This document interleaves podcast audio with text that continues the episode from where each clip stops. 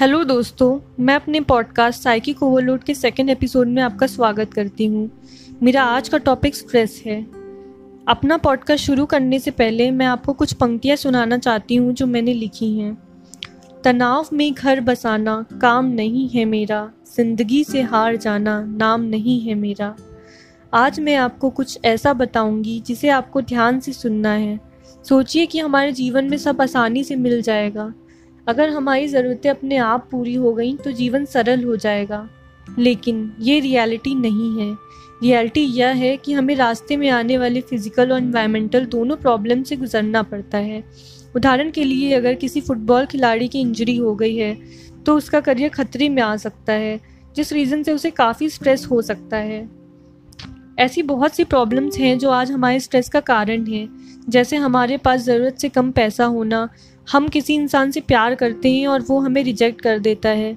तो एक लंबे लेक्चर के बाद मैं एक प्रश्न पूछना चाहती हूँ। स्ट्रेस क्या है? जब हम अपने फ़िज़िकल या इमोशनल लेवल पे स्ट्रगल का अनुभव करते हैं, जो हमारी कैपेसिटी से बाहर है तो उसे स्ट्रेस के रूप में जाना जाता है। तो अगला सवाल आपके दिमाग में ये उठ रहा होगा कि स्ट्रेस का सामना कैसे करें?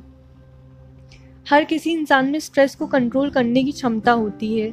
और अगर ना किया जाए तो स्ट्रेस नेक्स्ट फ़ेज़ में पहुँच जाता है। सभी के पास स्ट्रेस से निपटने की अपनी अपनी स्ट्रैटेजी होती है। लेकिन मेरे विचार से जब हम स्ट्रेसफुल सिचुएशन में होते हैं तो हमें ऐसे काम करने चाहिए जिसमें हमारी रुचि है। लेकिन हमें कुछ समय के लिए सोचना चाहिए कि कहीं ये दूसरों को तो नहीं डिस्टर्ब कर रहा, क्योंकि दूसरों के द्वारा दिया गया स्ट्रेस हमारे स्ट्रेस में एड ऑन हो जाएगा और पहले की तुलना में बहुत अधिक होगा।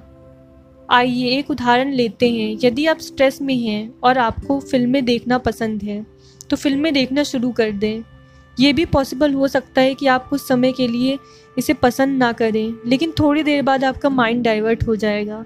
और अगर ये ट्रिक भी काम नहीं करती है तो आपको फ़िज़िकल एक्टिविटी करनी चाहिए, जैसे एक्सरसाइज करना, घर का बचा हुआ काम करना, जो आपकी माँ रेगुलरली करती हैं। ये सब करने से आपको एक एनर्जी महसूस होगी जो आपको स्ट्रेस से दूर ले जाएगी। धन्यवाद दोस्तों। मुझे उम्मीद है कि ये पॉडकास्ट आपके लिए यूज़फुल रहा हो। अगले एपिसोड में मिलते हैं।